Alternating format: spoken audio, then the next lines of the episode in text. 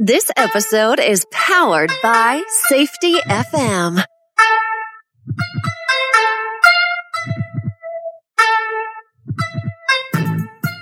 Hey, welcome to the Safety Consultant Podcast. I am your host, Sheldon Primus.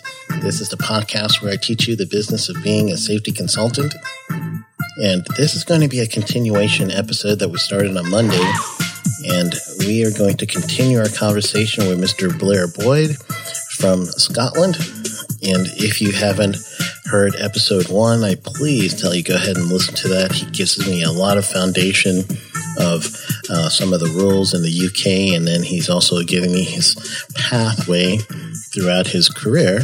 And uh, in this week's episode, we talk a little bit about IOSH, and that is the Institute of Occupational Safety and Health. If you are not on their newsletter, go ahead and do it. No matter where you are on the globe, I really, really enjoy their newsletter. Every week I get this, and I'm seeing things and regulations and the way that uh, people are being regulated on you know different areas and i'm just amazed at the differences that i have here in osha than uh, some regulations are across the world so uh, truly it's been a just a eye-opening conversation with him and just truly this mind is a great mind for our generation in safety and health and for the international world. So um, I, I, really appreciate him taking the time.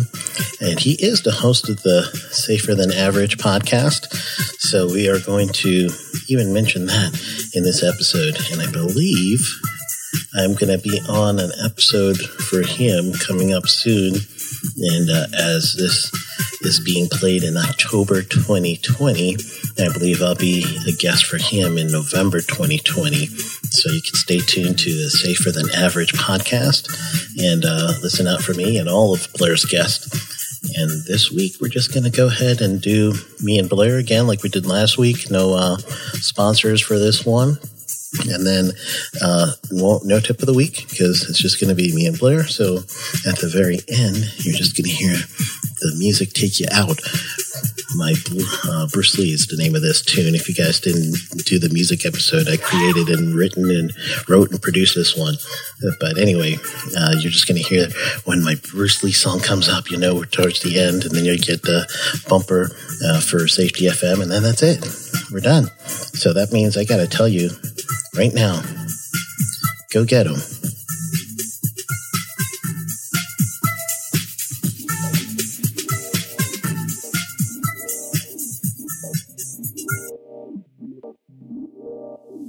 that means that they'll have um, the the workers that you spend all that time, energy, and money on. They're going to have uh, a devotion to the company, buy-in. You're going to see them throughout the whole career, possibly, because they will have that kind of, um, yeah.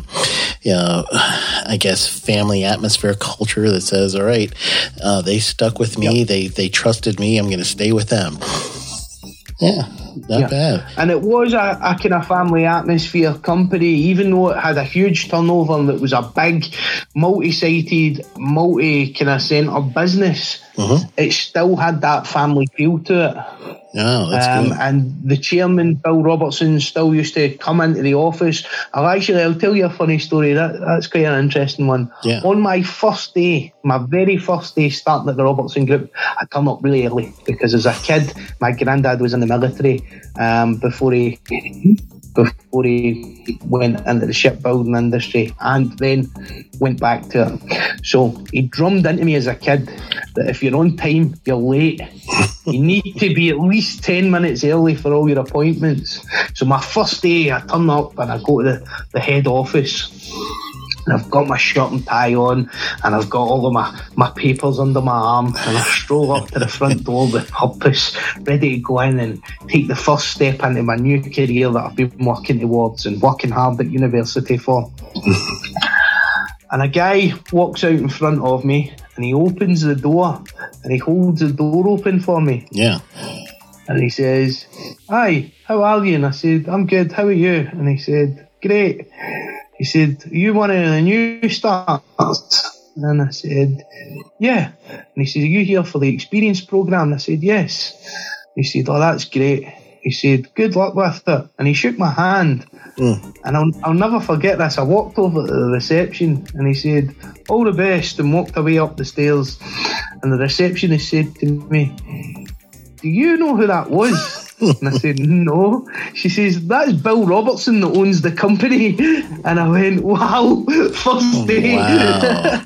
First, and he holds the door for you. And that's that's the type of business it was, you know. Yeah, that's excellent. I feel like um truly that sets a standard when the boss, the top man, is doing that for the new person, you know? Uh, That's truly what you call a corporate culture. I knew it was coming. I just knew it because I didn't do what I normally do, which was uh, to take off my phone. Hold on one second. I could always cut this. So Yeah. I don't know where it is. So that's the whole thing. I've been looking for it for like a good 15 minutes because I was like, I know it's going to happen. Ah, there we go. So I'm going to just cut that part when uh, when I need to. So I'm just going to um, to silence this, and then I'm going to take off my Bluetooth because it's actually connected to uh, it's connected to my my laptop as well. So even if this is silent, it connects to the laptop, but actually connects to my board. So then I'll see it on the board too. Too much technology, man. Too much tech. Uh, so I had a question that came up. Uh, when you were telling me everything there, and you're responsible of this site, were you also responsible for the safety and health training too for this this company? So you're actually doing the the confined space entry classes, or you're doing the the um, fall protection session sessions, or, or anything like that. Is that something that you're doing as well? Not necessarily. So at the Robertson Group, a lot of the training was outsourced, but they subsequently set up the Bill Robertson Training Academy, Really? um, which they now deliver a lot of those courses in house. They brought a couple of trainers in to deliver a lot of the courses in house. Um, but yeah, a lot of a lot of training. The way that construction works in the UK, there's a lot of subcontracting. So you'll have a principal contractor, and then Okay. you'll have the subcontractors all coming in to deliver work packages. And you could have a ground worker, for example, doing all of the, the earth moving, the drainage install, the concrete pouring for the floor slabs, up to that kind of level. yeah. Then you would have joinery companies coming in to do the kit erection for building up the timber kit. Yeah. You would have a crane company delivering the package of works to lift the timber kit into place with a, a mobile crane. Um, you would have a plumbing company coming in to do the, the kind of plumbing works. You would have an electrical company coming in to do the electrical work. You would have a roofing company doing the roofing. Oh, Um, but Robertsons have also moved as well. Um, subsequently, after I left, they've moved into direct delivery of a lot of the work that they actually employ tradesmen, which isn't very common in the UK for a big principal contracting organisation to employ direct labour tradesmen. So Wow. that was a great development for them as well. And as I said, they're a great forward-thinking business. Yeah, So I really, all. really enjoyed my time there.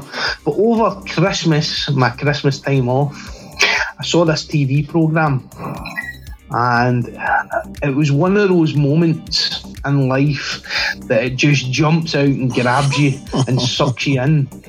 So I'm watching this TV program, and I'm, I'm sitting at Christmas, a nice bottle of beer open, sitting having a having a beer with the wife, talking away to her, and um, it was a rare occasion that she she was actually home um, because she worked as airline cabin crew at that time. no. And I said, Do you know something? I really like the look of that. She says, What is it? What are you watching? She said, This is really obscure. Some of these programs that you watch, I have absolutely no interest in. What is it you're watching? And I said, "Oh, It's a program about Paddington railway station in London and how the engineering works that happen over Christmas are carried out. This is amazing. Oh, wow. Look at what all this world that's happening out there at night that you don't know about. so I was fascinated with it and I watched it for a couple of weeks and thought, yeah, that's that's awesome. If I ever get the chance, I'm going to work in the rail industry. Something slightly different and I'm going to really try and drive forward to that. Yeah. So fast forward a few months, I graduate from from university, and I got the the honour of being the Court Medal winner for the academic year, Ooh. which means that I had the, the highest academic performance of all the students on the Bachelor of Science Occupational Safety and Health programme. Mm. Wow. And I got Congrats. the honour of being the first person on the stage for graduation to graduate from the, the degree programme. Wow. I get an extra certificate and a medal, which I've got in the, the cupboard here. Oh man, congrats! Um, That's great. So absolutely fantastic, and it was great for my career as well. Had a great day, graduated, went back to work, working in the house building industry, and the opportunity arose that was one of these other events again that kind of came to me. I wasn't looking for that, so I don't know why, but I got an email from a job alert kind of set up and it came through saying there's a role advertised with Siemens Rail Automation and the role is a safety specialist role. Wow. I thought, wow, that sounds interesting. Yeah. Specialist.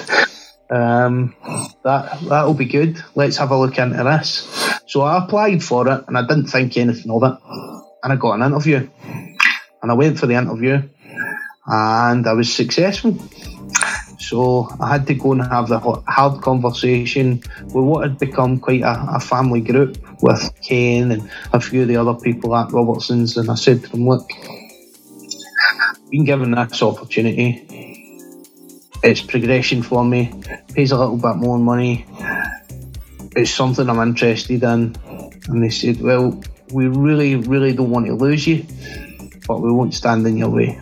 Oh, that's fair. And I moved on to go and work with Siemens.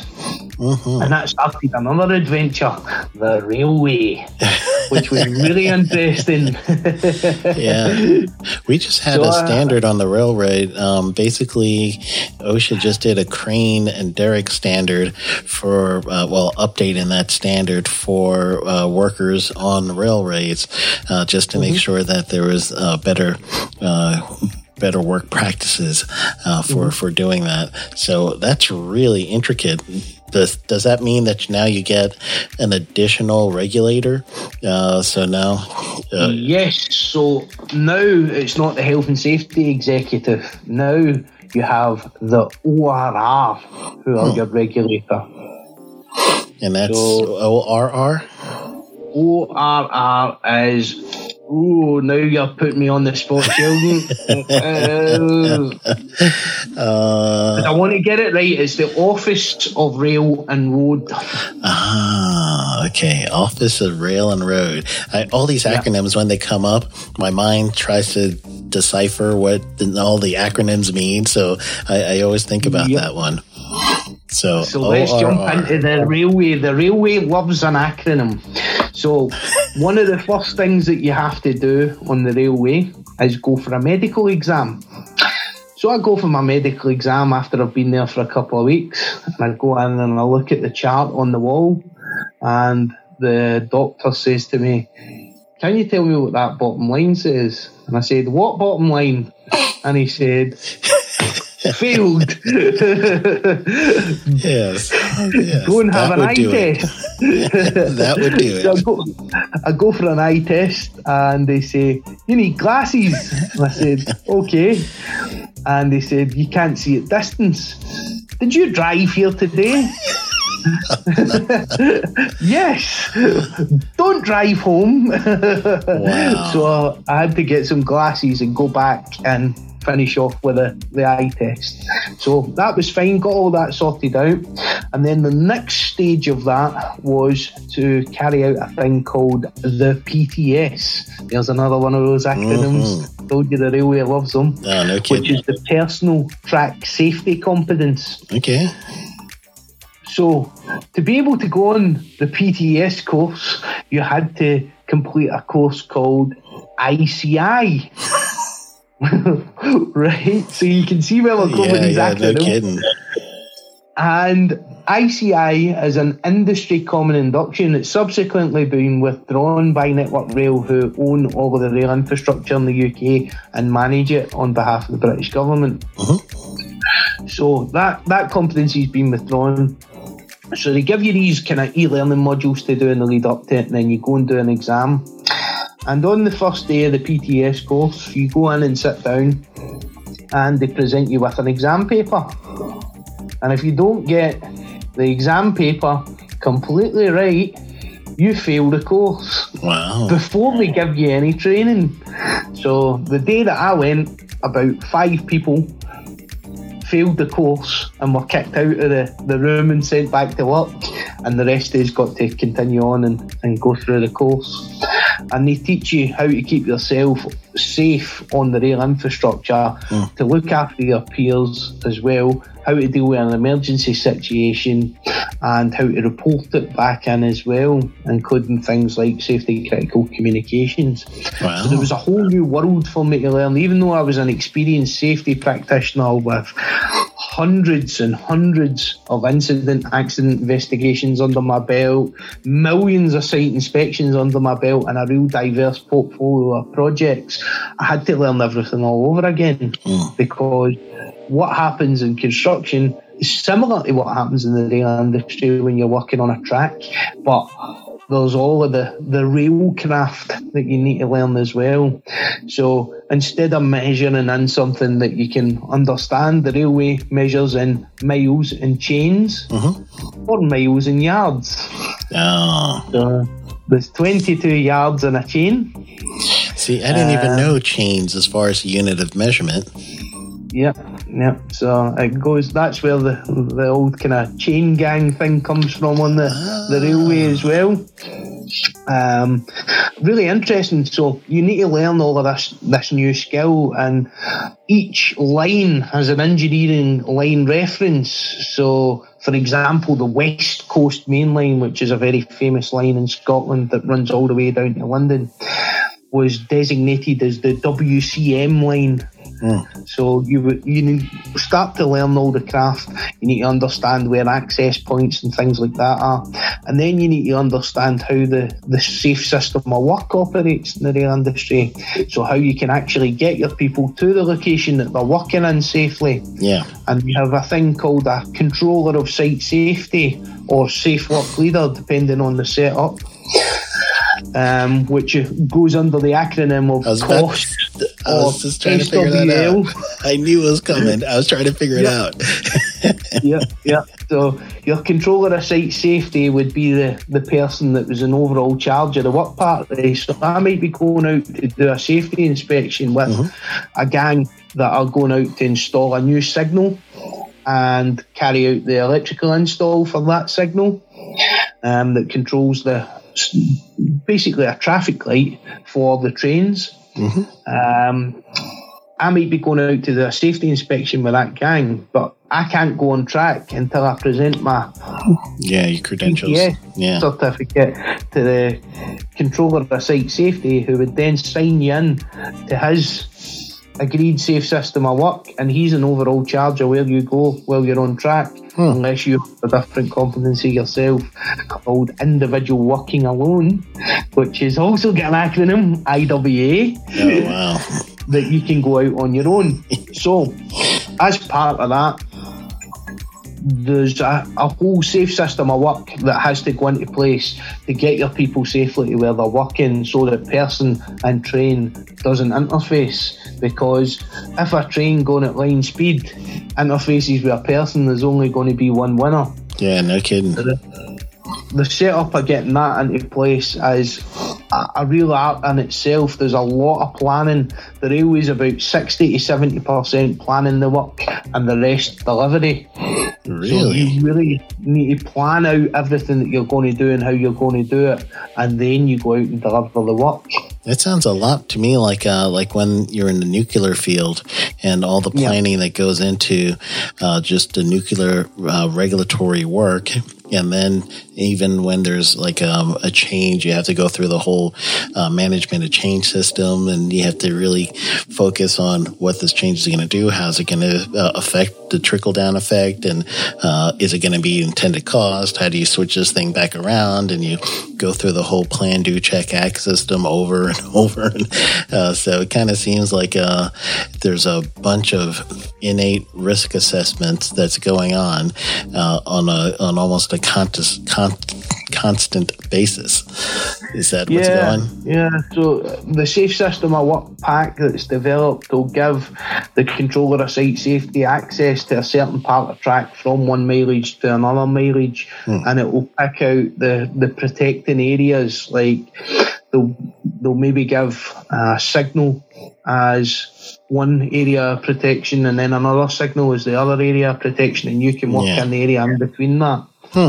Um, sometimes it goes wrong as well. Um, we had some issues previously with uh, guys being out on track and they'd agreed with a signaller who controls the movement of the trains that they weren't the um, they weren't to send any trains through, but the person controlling that got it wrong and oh, sent man. the train through before they were off the line, oh. and they had to get clear pretty quickly.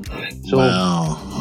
It, it can happen. The railway is inherently safe in the UK um, as an industry. There's very few deaths or serious injuries in it, but there's always the potential there. Yeah and that's when you would have to do those uh, three-way communications. You know, yeah, yeah, confirming that you understand the information yes. and then repeating it back and all yeah, that good yeah. stuff. Yeah, um, so that's uh, uh, that's the kind of the rail industry. So I worked on a lot of different projects there. The Motherwell North Signal and Renewal Project, which was a huge big uh, package of works mm-hmm. that was working to close down the old kind of analogue Motherwell Signalling Centre and move it to a new digitalised solution at the West of Scotland Signalling Centre.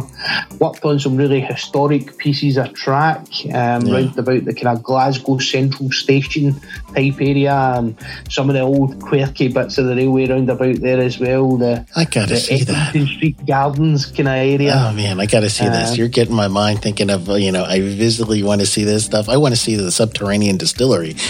yeah, yeah. All these things that you've done is is truly great. Is there anything now that's like lighting you up, or or your next project, or something that that's caught your attention that you're going to do uh, next? Oh well, the business that I'm at at the moment has a big, diverse portfolio of energy projects, everything from mm. power stations right through to wind turbines, as well as hydroelectric dams, which mm. I'm massively fascinated with. So I'm going to go and have a look at a couple of them if the opportunity presents itself. Uh, the opportunity will. That's that's just you, Blair. It's going to happen. it's yep. going to happen, and then Definitely. you're going to be ready. So fast forwarding a little bit, worked on loads of different stuff in Scotland in the rail industry, a few different really interesting projects. Um, again, with the organisation I was with there, I got to travel down to England. I went to some really interesting stuff in England, like the Crossrail project. Mm. That was mind blowing. The first day of that, I turned up at the office in Canary Wharf in the centre of London, um, the fanciest office block I've ever seen, and went in up to the, the floor that we were working from with a couple of my colleagues from down there. And I was really, really interested from an engineering perspective to get out and sight and have a look at some of the kind of construction of Crossrail because it's such a, a landmark project. Mm-hmm. Fascinated with it. Um, got to do some audits with them, and then I got to travel around quite a lot of different places. I went to York, um, done a bit of work in York, and went down to Oxford as well to do an audit with uh, one of my colleagues down there. That was a, a pretty interesting project as well. So, really travelling around the patch, doing a lot of different work putting together a lot of kind of new and innovative ideas. I had uh, mm-hmm. uh, a guy called Simon Henser on my podcast a couple of weeks ago. um, that I worked with that worked for one of the big labour supply companies. And he mentioned uh, a project that I'd forgotten completely about, if I'm honest, that I put together an interactive toolbox talk. And it's uh, uh, like interactive meaning uh, you could uh, as soon as is it like interactive meaning you get questions you answer the questions and it could lead you to something else? Or is it interactive not- as in not- you could manipulate something? So, how it worked was I got all of our tier one subcontractors and I got all of their directorship and I sent them an invitation to come to Glasgow from wherever they were based in the UK to come to a meeting and to be ready to present a one minute video on their commitment to their teams working safely on our projects. Mm. And I had to implement our four steps process that we had in place at the time and reference that as part of it. So what I done was I hired a camera crew, mm. hired an off-site location, got the camera crew in, got the directors in, and they uh, had a kind of weird feeling to it because they all started phoning each other up and saying, "What do you think he wants in this? What do you think I should put in my video? How will I pitch this? It needs to be relevant to my people." And Yeah. they really put a lot of effort into getting it together. yeah they're got them on site, got them filmed, had them sitting. Um, some of them were really nervous. Some of them it was right out of their comfort zone. One or two others it was well within their comfort zone. They were used to doing a lot of public speaking, but got them all in, got it filmed, got some really good information out of it. And uh, made the content, got the videos together, and got them all edited up with a company logo on it and my company logo on it, and their name and title on it. Then I got a head and shoulders photograph taken of them. And I got a little booklet published and I put all of the videos onto YouTube and I linked a QR code in the booklet. And I had their name, their job title, their company logo, and this QR code. And I had one from my own director as well. So I issued the little booklets out to all my site supervisors.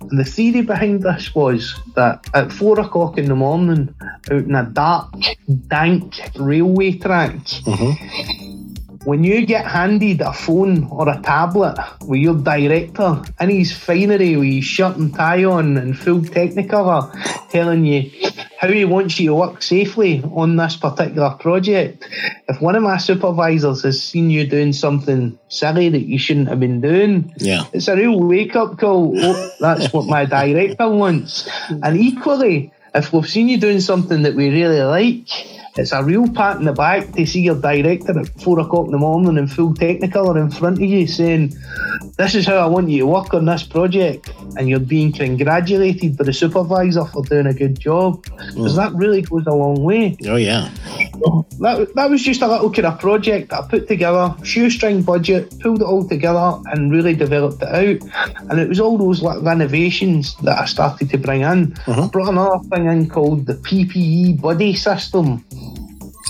So, before we went out on track, we got everybody together and said, right, find a buddy, check each other's PPE. So they would go through the, the process. Your boots, the laces are all snapped in them. We'll get you new laces.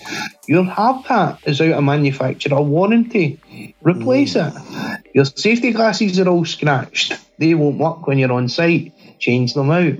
And it was that buddy system to get a bit of camaraderie there with the people to get them to check each other a other's great idea. gear. Because if you're wearing it all the time, you might not look at yeah the the date and the hard hat was the the famous one.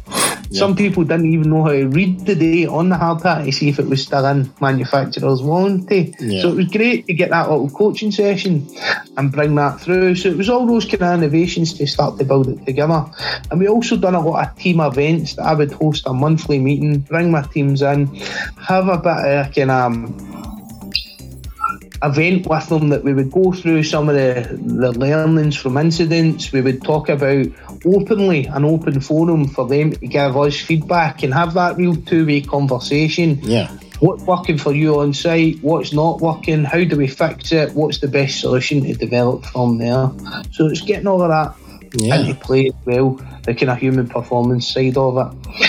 We also worked with a great business called Cardale and a guy called Eddie Woods, who we brought in, and we had a, a huge old company stand down and brought all our people in Scotland to Hampden Stadium, which is Scotland's national stadium mm. for football, to hear Eddie speak about psychology and introduce some of the theories behind some of the work that he does, like the, the famous number seven plus or minus two. Do you know this one? Mm-mm.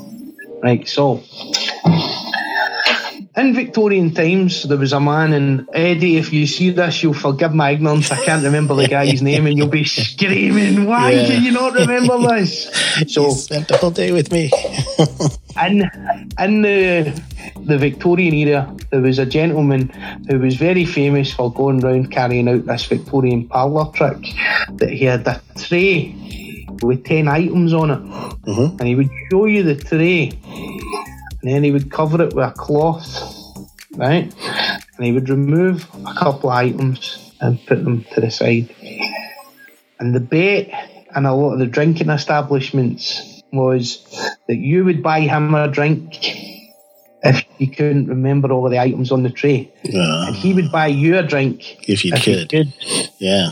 And he worked out that seven plus or minus two was the magic number that most people could remember. So if he had 10 items on the tray, he was drinking for free all night. Yeah? That's great. right? So, how that translates into theory of human performance is if you can generally remember seven plus or minus two things and you're on site and you turn up to site, you've been late, so you're thinking, shit, I've been late this morning, Mm-hmm. right? That's one thing on your, your conveyor belt, if you like, of the generation game going round. You then arrive on site and the supervisor says to you, I want you to change what you were doing and I want you to go up that ladder there and I want you to take this toolbox. That's three things again. So that's you up to three of your seven, right? Then your phone rings. So you take it out of your pocket and you say, Oh no, it's my wife. I'll call her back once I'm finished doing what I'm doing.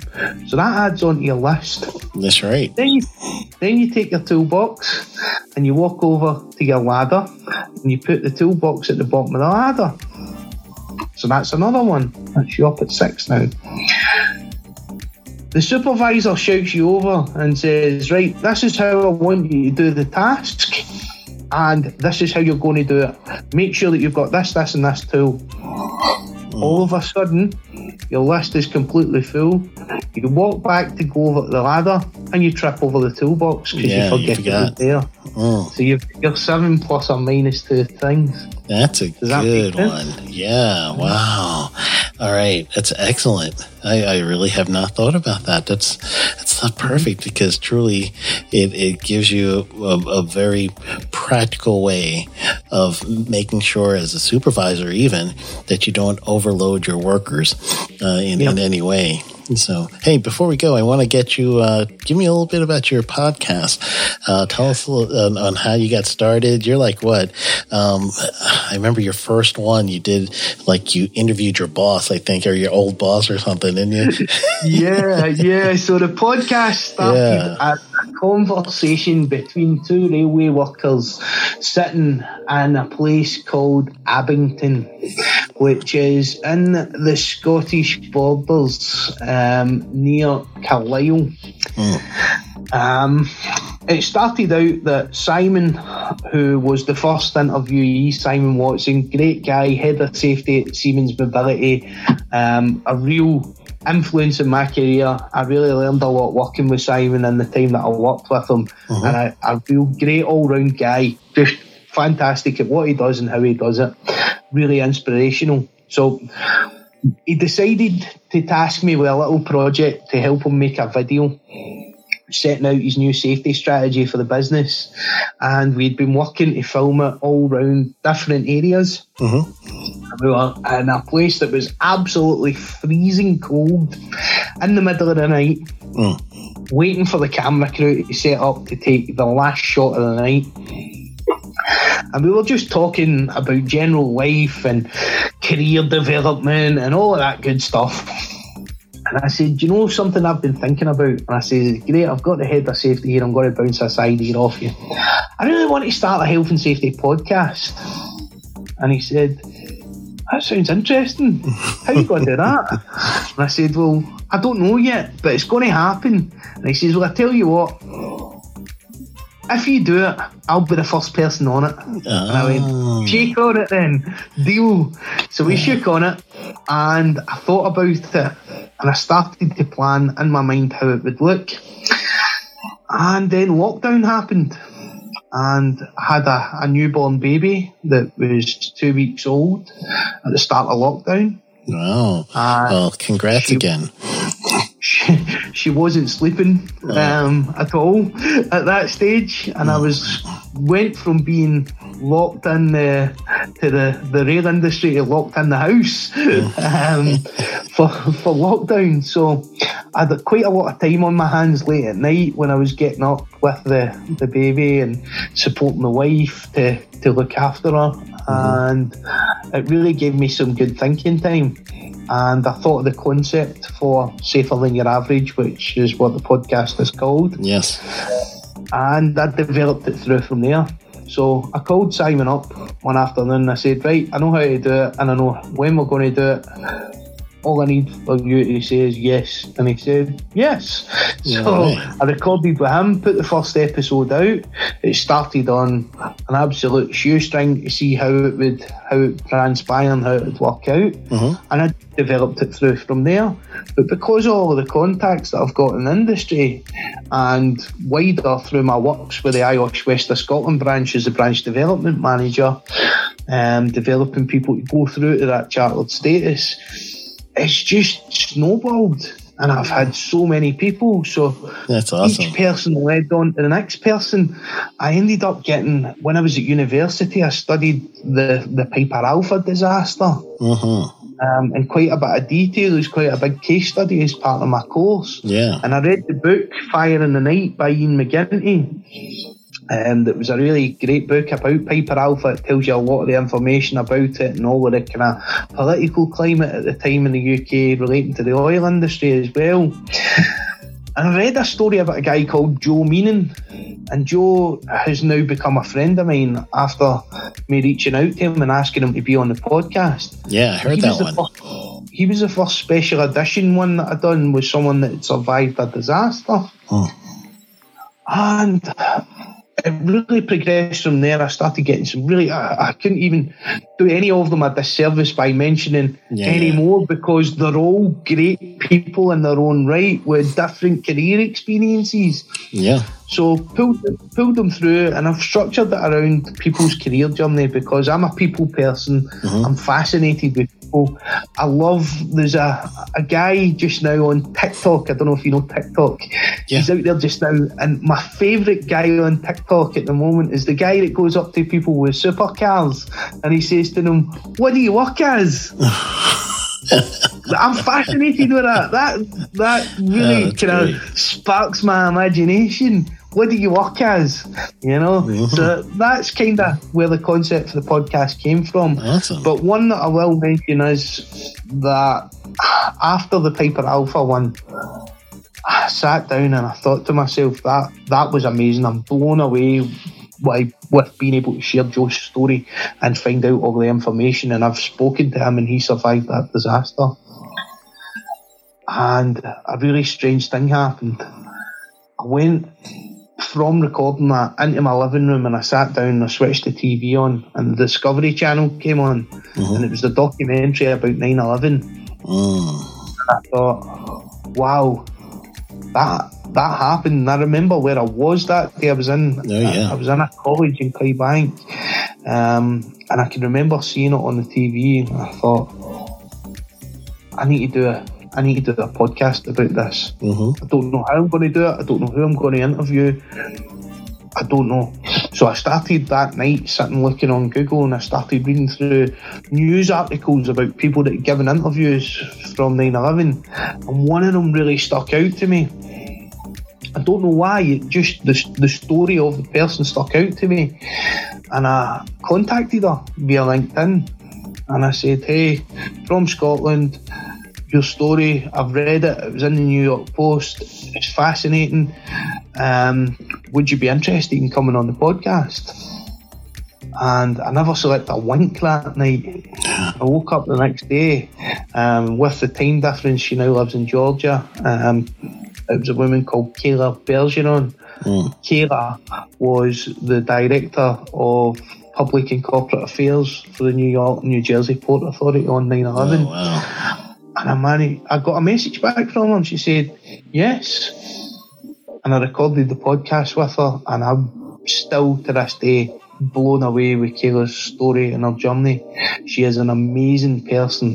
Mm-hmm. And if you get the chance, check it out. It's on YouTube, Spotify, and iTunes as well, as well as being available on Podbean. So fascinating, fascinating story. And of course, moving on from there a little bit, Sheldon, I've also had yourself on the podcast. Uh, yeah, yeah, that's true. We'll, uh, They'll be coming out soon, wouldn't it? Soon. Yeah, that's great. Yeah, I have truly. My wife is just enamored with uh, the Scottish culture, of course, as we talked before. So. Uh, uh, she's like, "You get a chance to go there. We're going." and I said, "Yes, yeah. I am too. We're going." so, yeah, yeah, Thank you definitely. for having me. And that was awesome. try and get you to come and speak at the IOSH West of Scotland branch meeting if we can. Yeah. If we ever get back to the new normal of having face to face meetings after this coronavirus. Yeah, no uh, kidding it's really been interesting. The Scottish Government have put additional measures in this week in the mm. central belt of Scotland that all of the pubs and restaurants have all closed down. Wow. And we're starting to see a bit of kickback on it as well now. There was a protest in George Square in Glasgow City Centre last night that all of the hospitality businesses mm. dumped all of the ice into the street that they had ordered for the next two weeks because all the places have closed down. Oh, so no. Really fascinating time. Um, I think, and when we get into history a little bit, we'll look back on this and it will be like the wow. this was our generation's thing that happened. Like my granddad, his generation was the Second World War, mm-hmm. and then probably the kind of the 70s in America, their thing was Vietnam, and mm. then moving forward, I think this will be what this this generation remembers as the yeah. the big world event. Absolutely. Wow. Well, uh, you have anything to plug? Any? How do we reach you? How do we get to you? So you can find me on LinkedIn. I'm Blair Boyd, CM BSc CMIOSH on LinkedIn. Um, you can also find me on YouTube, Spotify, and iTunes under Safer Than Your Average. That's the podcast. Look it up, get involved. It's great. If you've got any speakers out there that you think might be a good speaker for the Safer Than Your Average podcast to come on and chat their career journey, please reach out to me. I'm keen to get a more an international audience. I've had a few people from the States, a couple of people from that are now working in the Middle East. And and various other places. I had a guy in the past few weeks who's based out in Australia and he originally comes from Middlesbrough in England and he is absolutely hilarious. His LinkedIn posts are brilliant.